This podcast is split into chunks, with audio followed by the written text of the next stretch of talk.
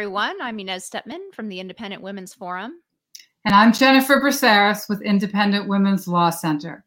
It's Thursday at 5 o'clock, and you are at the bar. So, time to, to join us in a cocktail uh, uh, on our laptops here, and, and more importantly, join our virtual happy hour discussion about issues that are at the center of law, politics, and culture. I am drinking a sparkling rosé today uh, because I felt like a girly girl today. Jennifer, how about you? I'm actually really excited about my drink. I am drinking, if you can see this, it's orange infused rum. And it's actually from like a craft distillery um, on the island of Vieques, which is off of Puerto Rico. Um, and I got it when I was visiting my cousin there not so long ago. And it's it's really good. So I've mixed it with a little sparkling water and a touch of cranberry. And I'm very excited about this drink. well, it's good that you have a, a, stiff drink with rum in it, Jennifer, because today we are talking about so called anti racism and critical race theory, and more specifically, some of the recent attempts by the Biden administration um, and by potentially those in Congress to encourage teaching of critical race theory in public schools across America. Um, you know this is this is a, a, really uh, hot topic i think right now for good reason. Uh, a lot of parents in the last year even though this is a longer running problem um, in our schools in the last year parents have really discovered um, how radical some of the teachings um, in public schools and unfortunately increasingly in some uh, elite private schools are with regard to the relationship between um, American kids and and their country, um, and and with regard to to race. Um, so I, I, think because we've had Zoom school, right? Uh, a lot of parents have had Zoom school for the last year. They were actually able to get a window that they previously didn't have uh, into exactly what innocuous sounding words like anti-racism um, actually mean in terms of pedagogy in terms of curricula in terms of practice and on the ground experience um, for kids in schools so uh, jennifer um, i know i know you used to be on uh, the u.s commission for civil rights so that you are uh, one of the the perfect commentators on this issue. Could you explain a little bit um, the origins of of what what uh, what critical race theory is, where it came from intellectually, um, and then sure. we will get to our guests. Sure. So, you know, I think that most parents, when they hear that their schools are developing anti racism curricula, are actually pretty happy about that because most parents are in favor of civil rights and they want their kids to learn about the history of the civil rights movement in this country. They want people to understand the values of equal opportunity. They want their kids to be taught to treat everybody equally. So they actually think it's a good thing.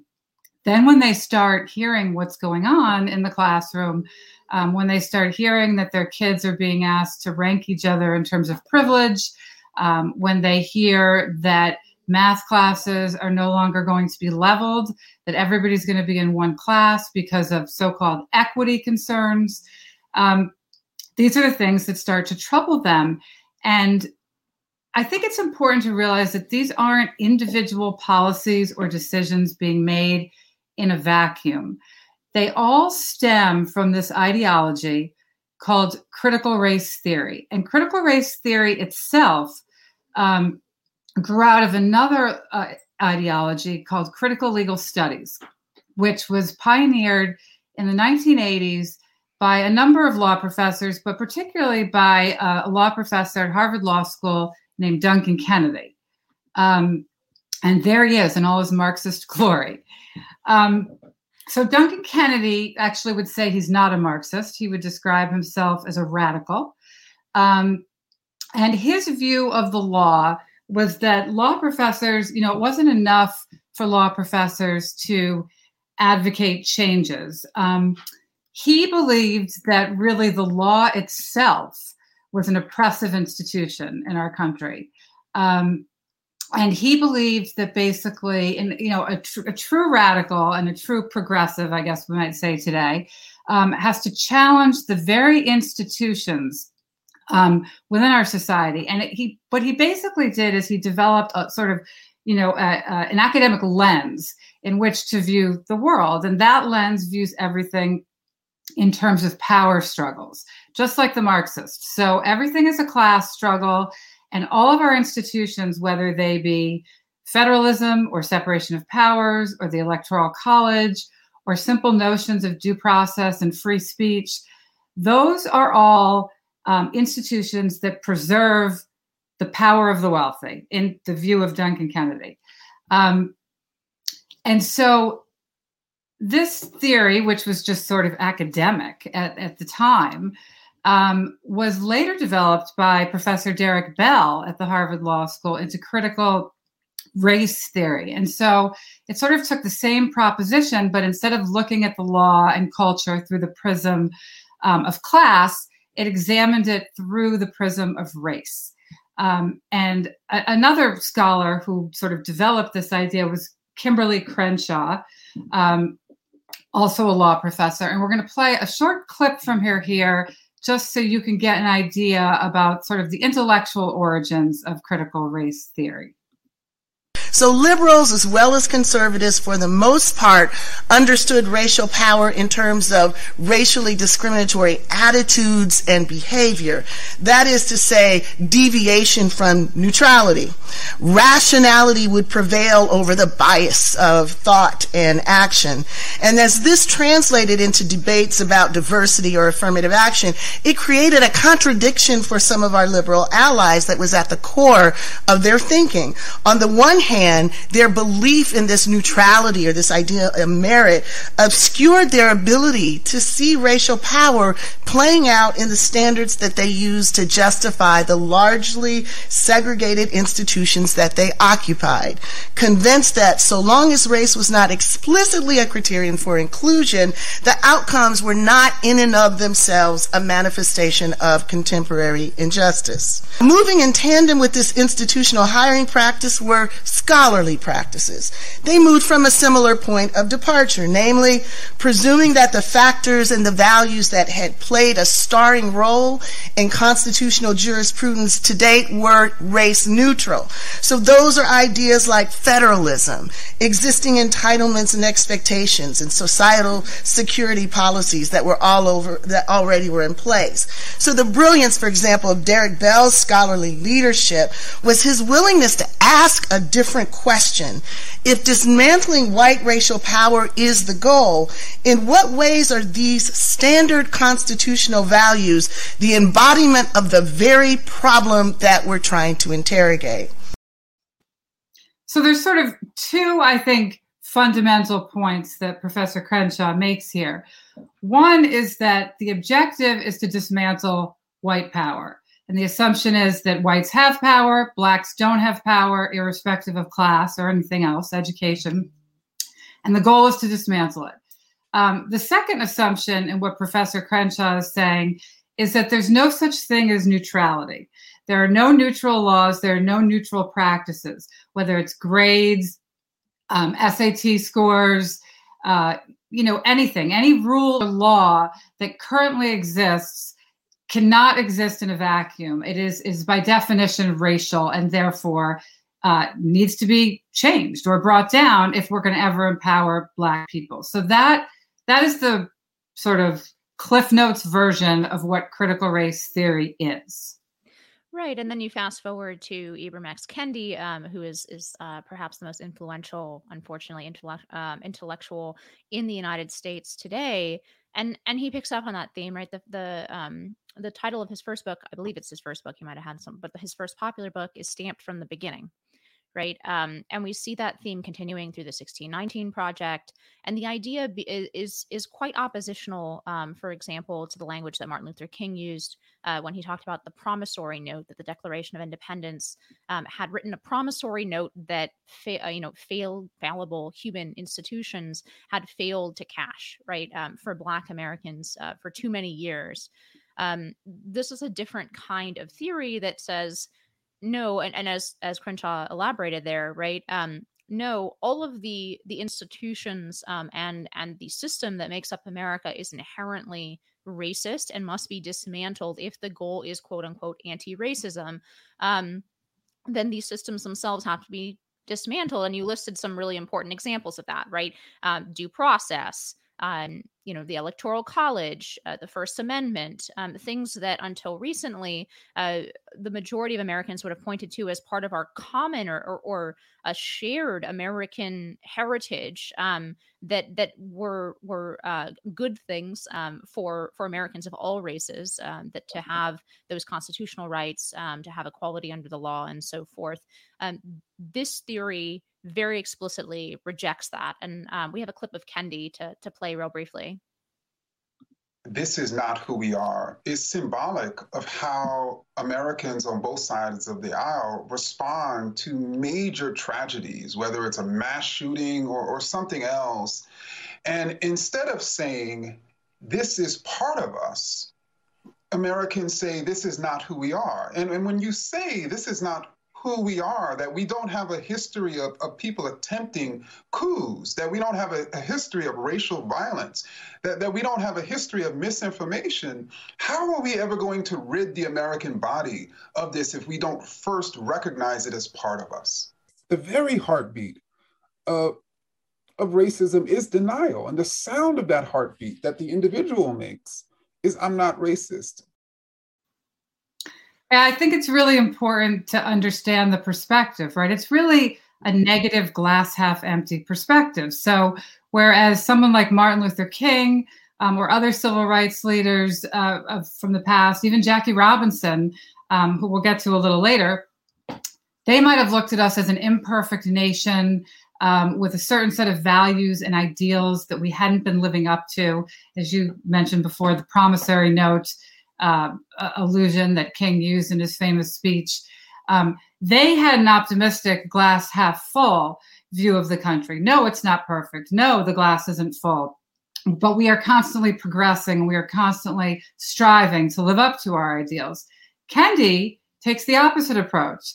Uh, it's very negative. The glass is half empty. America isn't a good nation with some racist people. America is an inherently racist nation. We're awful. And when we say we're not racist, that's an example of our racism. So um I I agree with that characterization and, the tragedy of this to me is that especially as a um child of immigrants, right? So have to sort of um in some way learn what it is to be an American in a different way. Um it it cuts us off from what ought to be, I used the phrase earlier, common inheritance to to my mind and and not just to my mind but like in my heart i am equally um indebted as my heritage to george washington and to frederick douglass. Those are not you know sort of white american heroes and black american heroes. They're both great americans um, who contributed greatly to this country.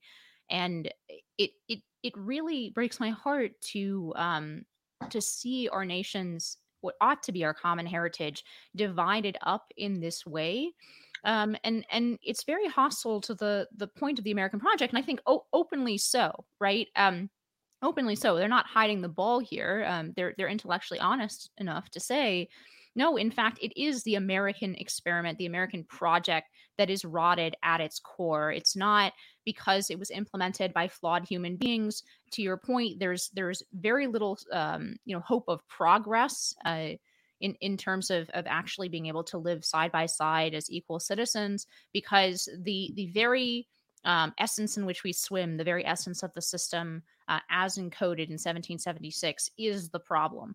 Uh, that's that is a very radical view, but unfortunately, it's the view that is is uh, you know is, is gaining a lot of traction now, not just in the academy, but in our K 12 institutions, in our media institutions, even in corporate America, um, which is why I'm so glad that we are have some great gra- guests to discuss this important topic with us. Um, Joining us now to talk about critical race theory and anti racism, so called, um, is Charles Love from 1776 Unites, which is a movement to shape America's future by educating students about the best of its past exactly um, to, to try to build that common heritage for all americans that i was talking about um, and uh, you know connecting young americans of all backgrounds to what really they ought to consider their heritage and feel a part of the american project and and um, able and empowered to participate in it. So, in addition to his work with 1776 Unites, Charles is the executive uh, uh, assistant executive director of Seeking Educational Excellence. It's a nonprofit that empowers disadvantaged students to reach their full potential through excellence, rather than through an agenda that would have themselves see or have them see themselves as victims, um, which unfortunately, as we all know, can sometimes become a self fulfilling prophecy. So, thank you so much for joining us, Charles, at At the Bar. Thanks for having me. I was Hi, back Charles. here chomping at the bits. so you're gonna have to rein me in between those videos you showed and the explanation. It, it's a lot to take in. It's a lot to take in. But first of all, what are you drinking? Are you joining us for a beverage this evening? I am. I, I am drinking. Uh, I was clamoring to get on, so I am drinking the uh, uh, Nature's Liqueur. Nice glass of frosty water. There you go. Well, it's a little early for some people, but yes, know, maybe later. five o'clock somewhere, as I always say. Yes, yes. Um, so I want to ask you a little bit about the 1776 project, why it was founded, and and why you felt there was a need for for this project. Well, this thing has been evolving so quickly over the last year. Um, it was primarily before we got to speaking solely on CRT, um, a pushback to the 1619 project. Remember, that was the call of the day for about a year. Everyone was talking about how they, they, they're all tied to the same thing, right? The country was founded on racism. The country is inherently racist. And here's essays pointing out the it's like we are all racist let me count the ways and they wanted to point out every facet traffic was racism breathing is racism healthcare is racism this is racism so we wanted to offer an alternative to say a combination of some of that stuff that they're saying is just factually inaccurate some of it is true, but it's not being carried to a logical conclusion. There's lies of omission and things of that nature. And as Jennifer said right before I came on, you were talking about, I think, Kendi at the time being so negative and pessimistic it's extremely negative and if you're going to give this to impressionable minds without the proper context you're going to do a disservice to the children and that's why we wanted to offer an alternative show some positives in the even in the negative that was out there doing slavery and leading up to that and the fight for freedom how there were some amazing characters along the way and amazing things were done in this amazing country. But i want to end by saying this too before we move on to your uh, next question it's not only is it pessimistic what they're doing, but it is there's no context to it. So they say in the in the clip you showed of Kendi, he was like, people want to say that that's not who we are, but it is who we are. We've done these things, and we've he, he mentioned coups in one of his clips, and whenever you're doing some kind of comparison, there has to be a baseline. And none of these anti-racist, CRT, 1619 project, none of them tell you what the baseline is. Notice they're not going to teach these kids anything about any other country. So all you get is America's bad. He says there were cools, and you're like, that's fine, that's true. But he doesn't say that it's normal human nature, not just in America. And they focus a lot, at least in the 1619 project, on slavery. And they don't mention that only 3% of the slaves stolen from Africa made it to America. So they just erase the 97% and just focus on that 3% because it's not really about what happened to these the terrible things that happened to these Africans. It's how can we smear America? Right. I mean, the world was a barbaric place, you know, in the 1500s when when Columbus came, and right, Columbus gets a bad rap too in all of this. Um, and you know, I always say the world was a barbaric place then, and you know, slavery was practiced the world over. Uh, is still practiced, unfortunately, in some countries today. Uh, we don't often emphasize enough all of the blood and treasure that this country spills to end it.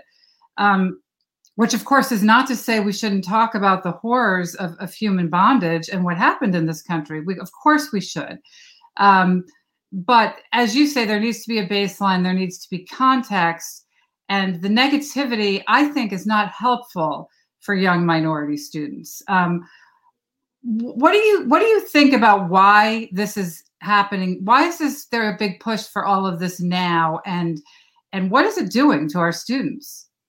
Well, I, I don't want to give them too much credit. Um, like you said, these bad ideas have been floated for years. People come up with new ways, whether it be because they want to dismantle the country, you know, the socialists and the radicals, or whether it's just they truly see a racial problem. They're just coming up with new ways, and they got a perfect storm between the pandemic and you know the unrest and George Floyd and things of that nature. So they haven't really changed what they were doing. So the why is, you know, for some different reasons. For some, it's power. From for some, it's it's a way to make money.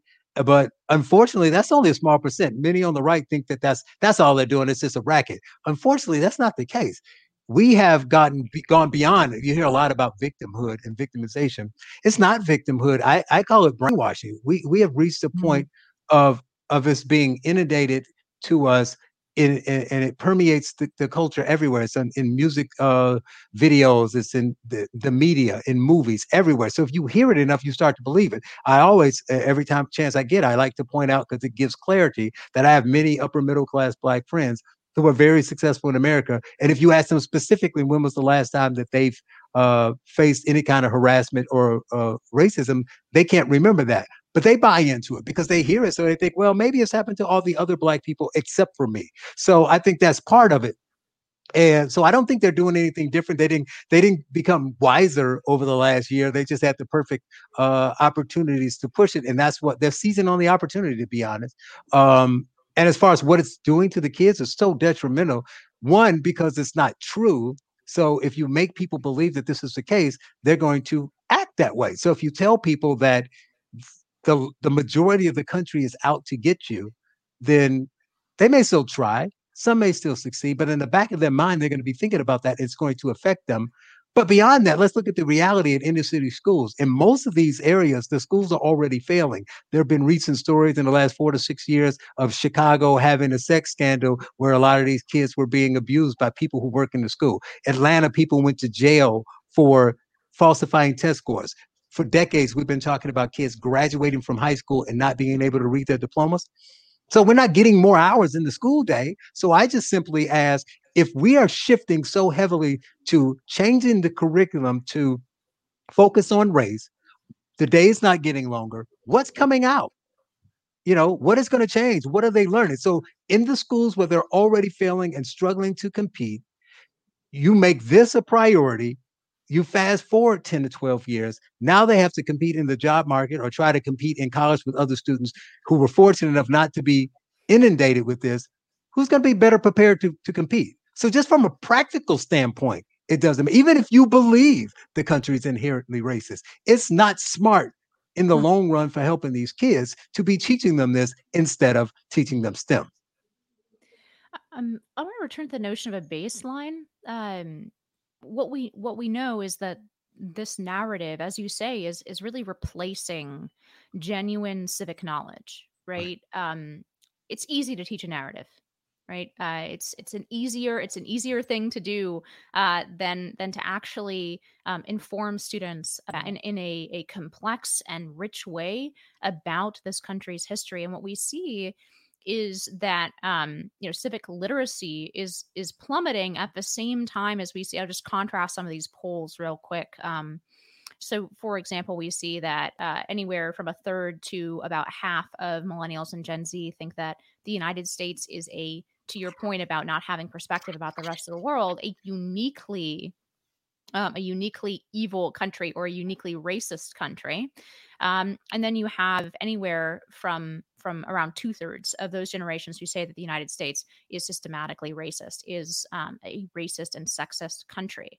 And then if you contrast that exact demographic group, right? Um, let's say the under 40s or the under 45s, my generation, and then Gen Z coming up behind me, you find that we know nothing. As a collective group, we know absolutely nothing. So only one in 20, uh, one in five uh, people under the age, Americans under the age of 40, can pass the very basic citizenship test. If you ever looked at it, um, to, that we use to naturalize uh, immigrants, my, my own parents took it. Um, it's, it's a pretty basic test. It asks questions like, what are the three branches of government, right? Um, how long is a senator's term? Really, things that could be at one point expected for children to know in grade school or maybe middle school.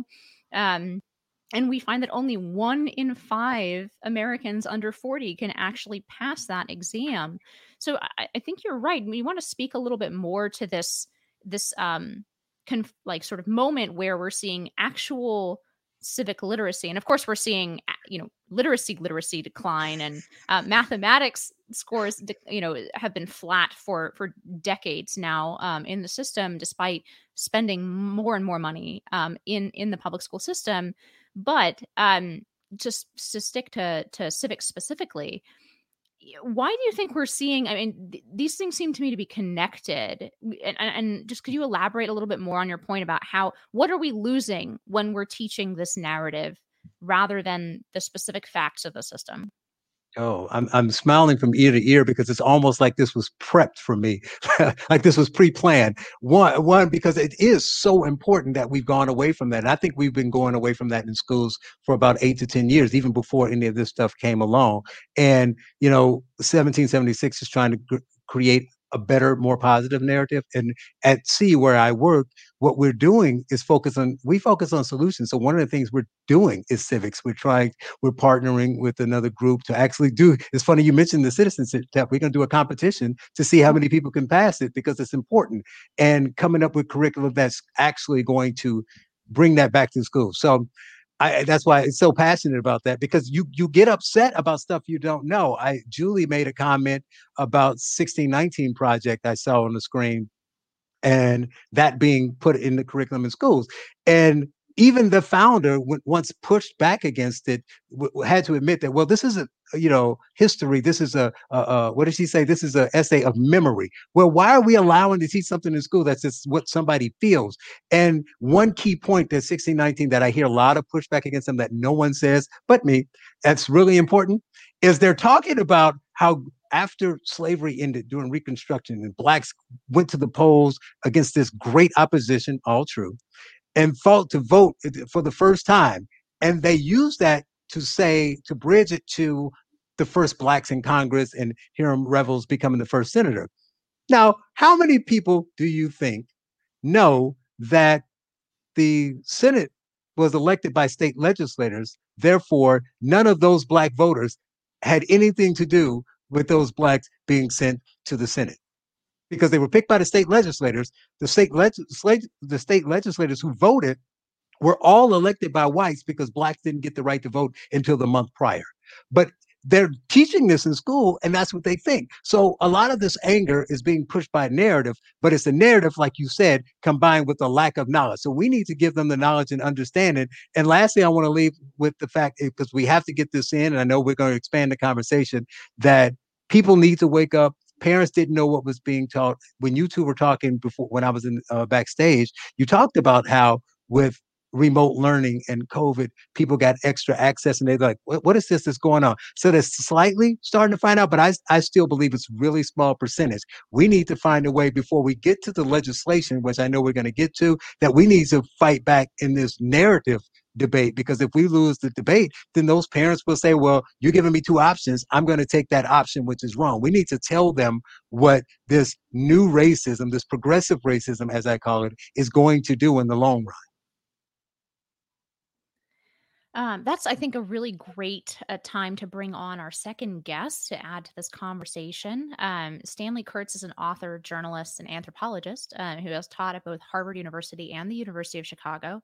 He's currently a senior fellow at the Ethics and Public Policy Center and a contributing editor to National Review. And he is a subject matter expert as we turn to uh, two, especially two elements of federal policy. First, the the Joe Biden um, administration proposed rule on critical race theory um, and grants, and second, a civics bill um, that is working its way through Congress, which I know we've all been talking about civics and the lack of knowledge in civics, and yet it would seem that this bill, unfortunately, might enshrine the critical race theory narrative rather than actually improving civics. So, uh, Stanley, welcome to At the Bar, and, and thanks for joining us. Thanks so much for having me.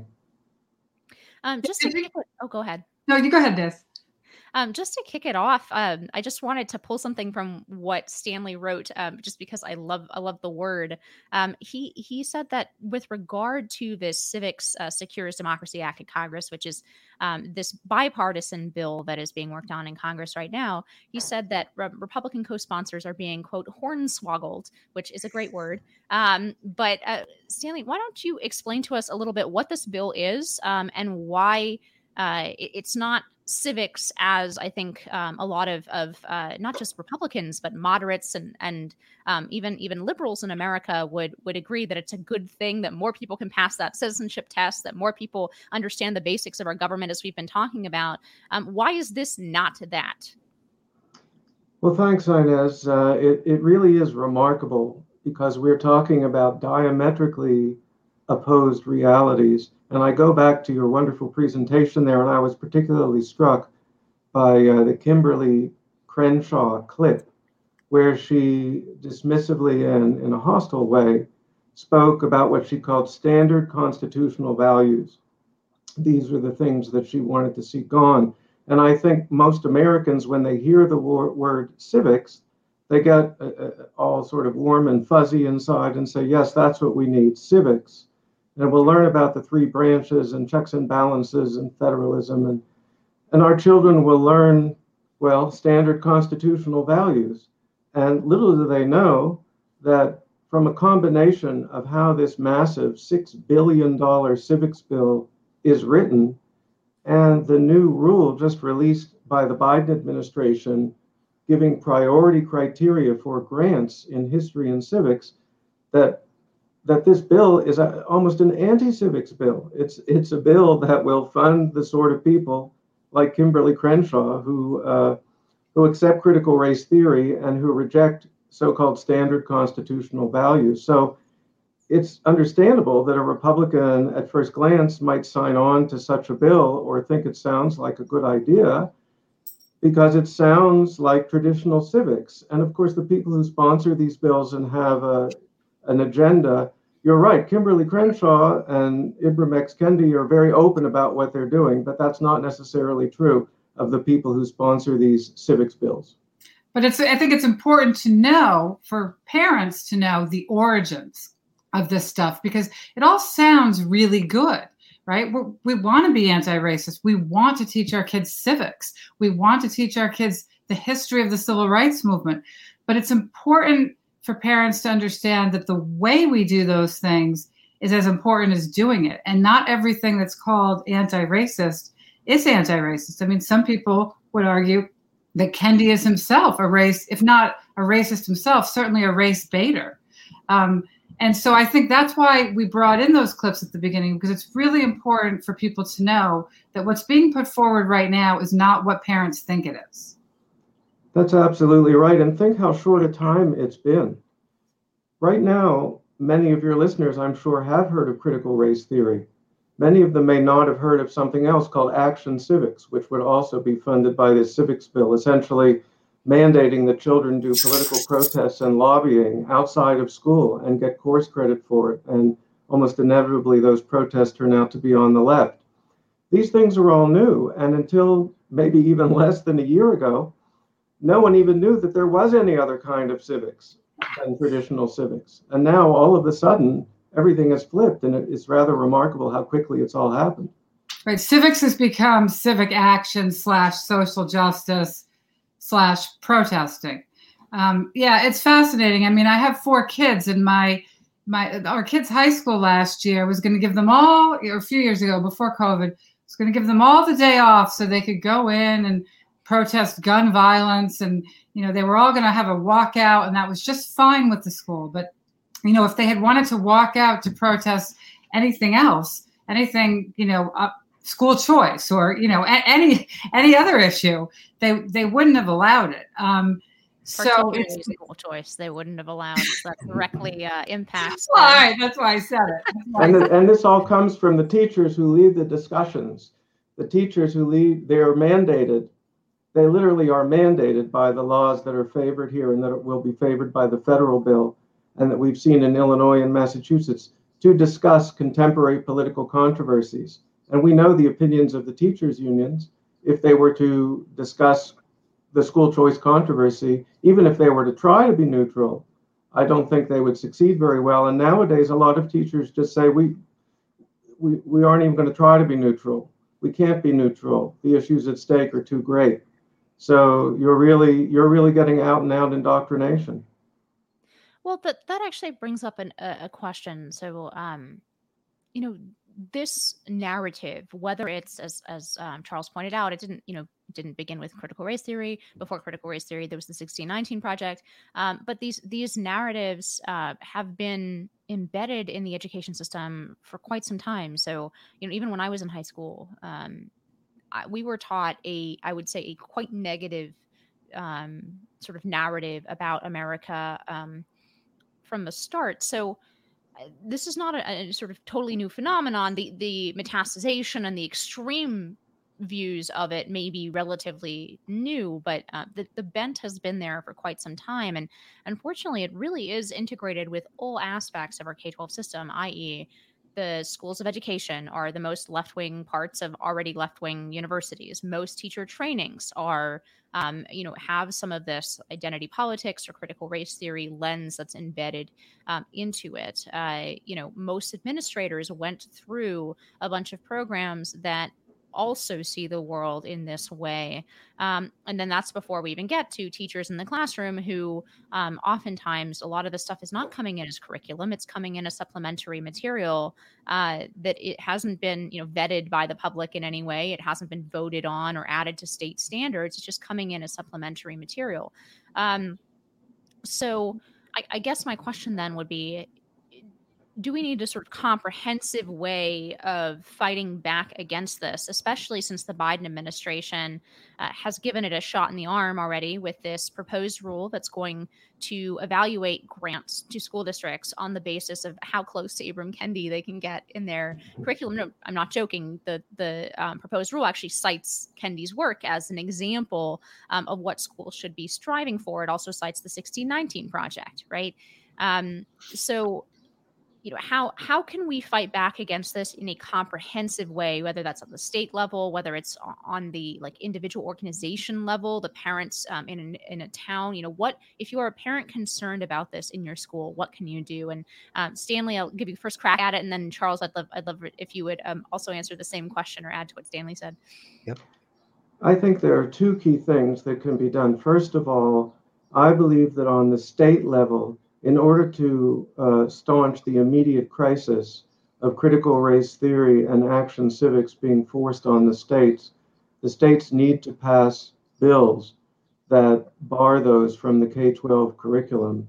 You can do that without violating free speech. You couldn't do it in higher education, but you can at the K 12 level because teachers actually don't have free speech when they're in the act of transmitting the curriculum decided upon by the state and the school district. States and school districts have every right to set their curriculum. And what's going to happen is that the federal bill is so large, you're going to see something like what happened if it's passed, that happened with Race to the Top, where these very large grants came down as carrots from the federal government. And then the left leaning state bureaucrats who all went to these uh, left leaning ed schools are going to apply for the grants and accept all the conditions and only if the governor stops them uh, will they not apply for the grant. And if they apply, and, and the, the, by the way, the governors won't stop them because the governors want them to get the money. And the only one who stopped it with Common Core was Rick Perry in Texas, and he was viciously criticized for it. It was very difficult to do. So yes, I think we can predict that if the bill passes, this could easily be forced on red states, just as Common Core was forced on uh, red states. So that's so one thing is I think states out of self-defense have to pass these laws as the only way to stop this. At the local level, uh, I uh, I support. I don't get any money from, but I support and uh, advise a group called American Achievement Testing, which is trying to build an alternative Amer- U.S. history curriculum around the wonderful textbook uh, Land of Hope, written by Wilfred McClay, one of our finest historians. It would be a real alternative to what's presented. And then we have the 1776 Unites, which is turning out kind of curriculum supplementary material. So, what I would say is you need to organize, take control of your school board, and then when AAT has completed its curriculum, you start getting uh, the structural basis of a U.S. history curriculum from something like AAT, and then you go to something like 1776 Unites for supplementary material, and you fight this on the district level because parents is where our strength is. The state bureaucrats control education and tend to undermine anything the legislatures do. And we're seeing You know, what's happening. Stanley, l- let me just inject a note of reality in here because I agree with you, but I'm a parent of four kids and I have been fighting some of these battles for for over a decade, 15 years now. And I will tell you that most parents just don't want to rock the boat. Um, even when they disagree. They don't want to rock the boat. They especially don't want to rock the boat now, uh, it, you know, in 2021 after the long summer we had and all of the protests and the death of George Floyd, which most parents, you know, are very sympathetic about. Um, they they want to help, you know, in any way they can uh, for this, you know, country to heal racially. I mean, they feel very empathetic, um, and they they and and they don't want to be called racist, so they don't want to object. Um, how do we get them? the parents, even parents who care, to speak up. Well, you make great points, Jennifer, and I don't disagree with the points you raised. I'll try to make the counter case, but I can't predict which way it's going to go. You've admirably sketched out the pessimistic case, but I would say a couple of things. 15 years ago, when you started, it was different. 15 years ago, I was trying to talk to conservatives about how important it was to change higher education. And, you know, they laughed at me and they said when these kids graduate and they get a job and start paying taxes, everything's going to be fine. The real world, except the, just transform the real world. That's, uh, that's mm-hmm. it. And so, yeah. and now I don't have to say anything. They all say to me, "How do we fix the schools? The schools messed up. Stanley, help us fix the schools." And and parents are spontaneously in district after district organizing to fight this stuff. And there are groups organizing at the level. People are calling me onto Zooms. I'm going crazy with Zooms. And they're coming to me and saying, and I'm not the only one, believe me, they're having Zooms out the wazoo with everyone who's ever talked about education because they want to fight this. What you say is absolutely true. There is a terrible fear, but it's a it's a critical mass problem. And as more and more people get angry, you could really get a flip and a big reaction the other way. I don't know that it's going to go that way. It might be just like you say, but I see real hope for um, pushback on this. What do you think, Charles? Are we at that tipping point?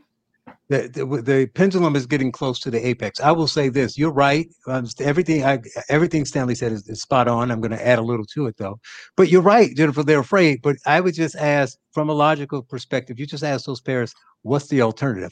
Being afraid to uh, afraid of being called racist makes me chuckle. You're already racist. Anti-racism literally says every white person is racist. So what are you quiet for? What are they going to call you a racist? They're already doing it. It's baked into the cake, so you might as well do it. Um, and then uh, earlier, before we came in, you were talking about because you say uh, the question is, you know, comprehensively, how do we do this?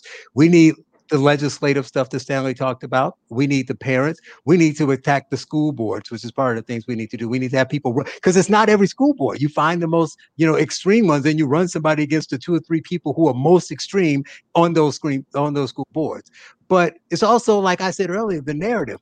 I wrote an article recently and I said, you know, because I'm just open in their face about it, but not in a rude way, but it's just blunt. Just say it. You hate the Civil Rights Act of 1964. You think it's racist because I think it was Inez before we came in that said that we should use the Civil Rights Act to challenge some of the things that they're doing.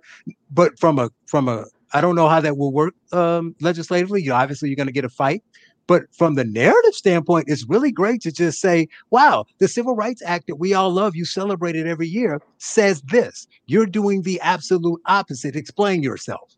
You know, call it when they're calling you racist, call it racist. So, how is it not racist to tell a 10 year old boy that he's an oppressor? He's 10. He's not anything but 10. You have to make this stuff plain and simple and not be afraid. As difficult it is to stand up, there are people doing it. The only problem, and it's getting better. I see a little of it, but I mean, we're all, you know, na- by nature, we want self preservation. So the people who are speaking out, who are center left, only spoke out as much as I praised them, but they only spoke out after they came for them. We all know Bret mm-hmm. Weinstein, but if they did not have the day without a white and he refused to, to, to leave, he wouldn't be speaking right now.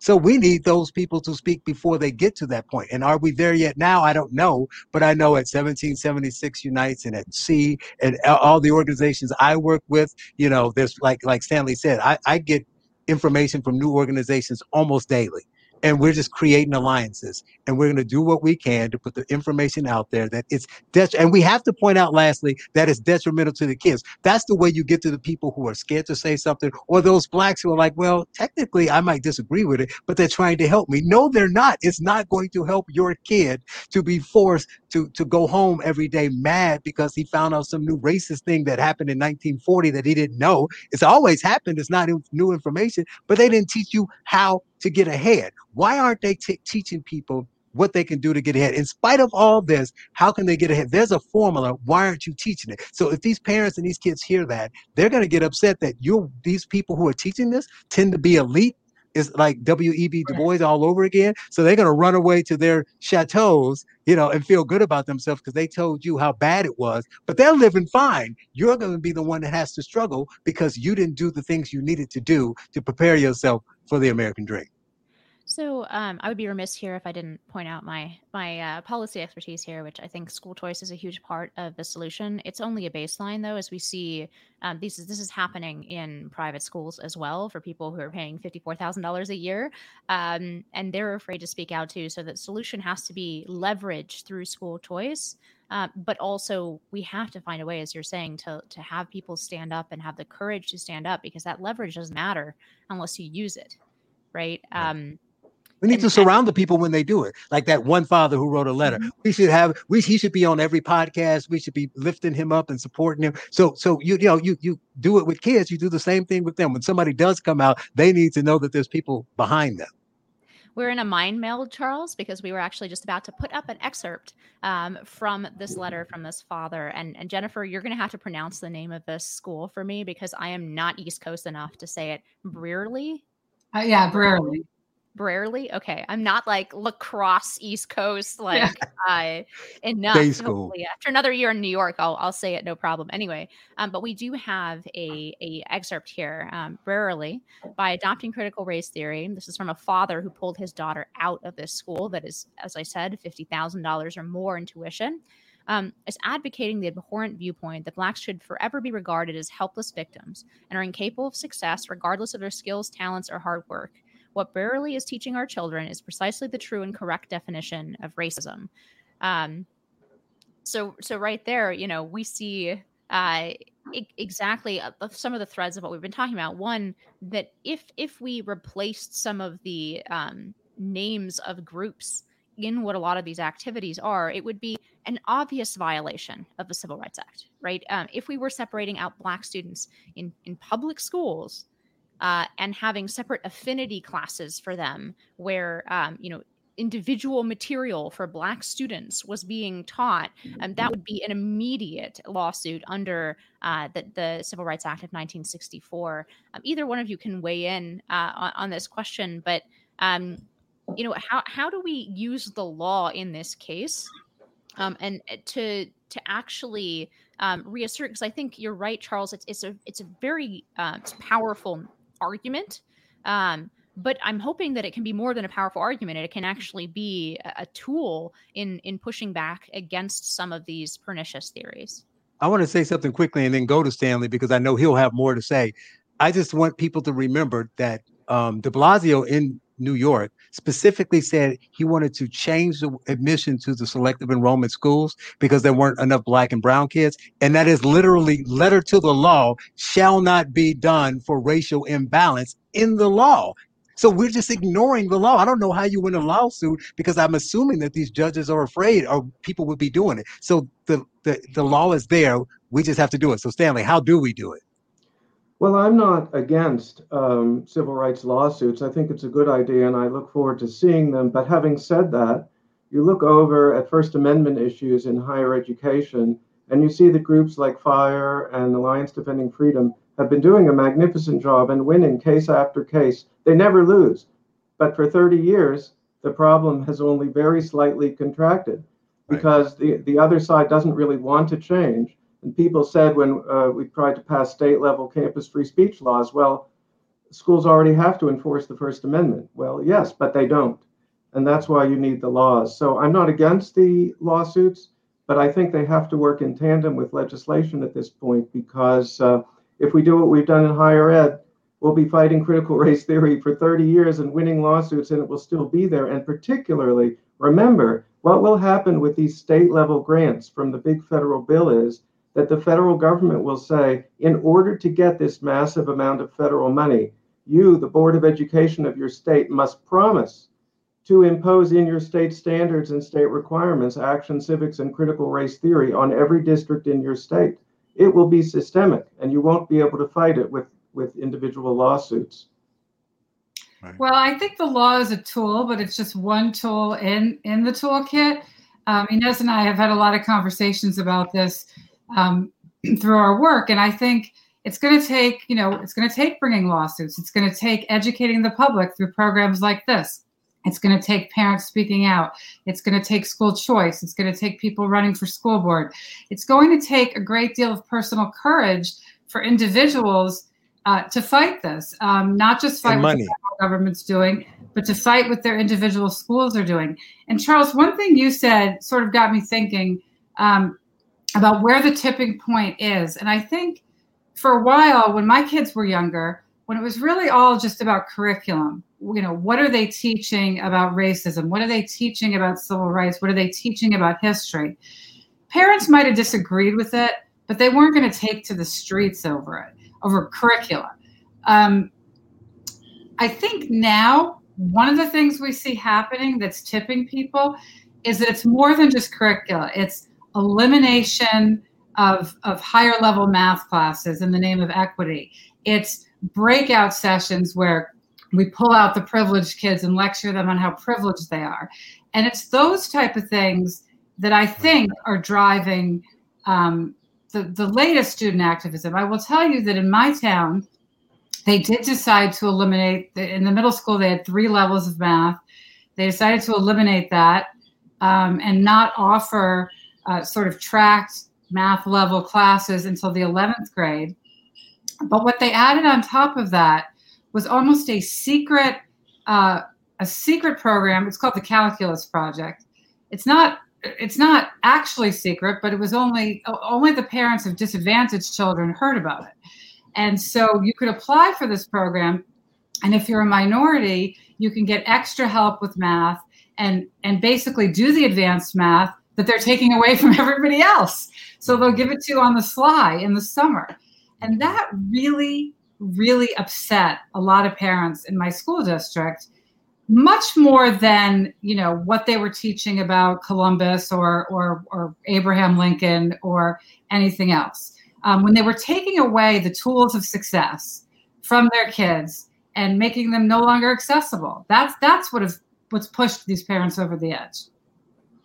Yes, when they tell your child that they should feel guilt and anguish because of the color of their skin, that really crosses a line. And on top of that, here's another example along the lines you mentioned, Jennifer. The other day, I saw a memo someone had captured from uh, the head of a school district telling teachers to keep teaching critical race theory, but because of parent complaints, to keep it off the social media platform where they share all of this with parents. That's the kind of thing that really drives people over the edge. By the way, another solution here legislatively, the Goldwater Institute has a model curriculum transparency bill, which has been floated in several states. Mm-hmm. And that would make it easier just even to check up on what's happening and then potentially to remedy it. Yeah, I'm, I'm glad you brought that up because actually, um, actually IWF has a petition on that as well, um, and we are all in favor of, of transparency. And that's that's been the only silver lining from this egregious Zoom schooling that a lot of families have been going through. I think it, as I said in the beginning, it's really woken people up to what their kids are are actually learning and what those innocuous sounding phrases actually translate to in the classroom. Um, but thank you both so much, uh, Charles Love and Stanley Kurtz, for joining us at the bar. Um, we are grateful for your expertise and your insight. Um, thanks to our listeners uh, for, for tuning in for yet another happy hour conversation. Um, and uh, just enjoy happy hour now, I guess. Uh, continue to, to get braver and to, to speak out. Um, I think we've got some great examples here uh, with us today of, of folks who are fighting this, who are raising their voices, despite, as Charles said, getting called mean names. We got to get over that uh, because it's it's time uh, it's time to have some courage um, because, frankly, uh, we. It's either now or it's never, I think, uh, in, in a lot of ways. So, once again, thanks for joining us at the bar, everyone. Cheers.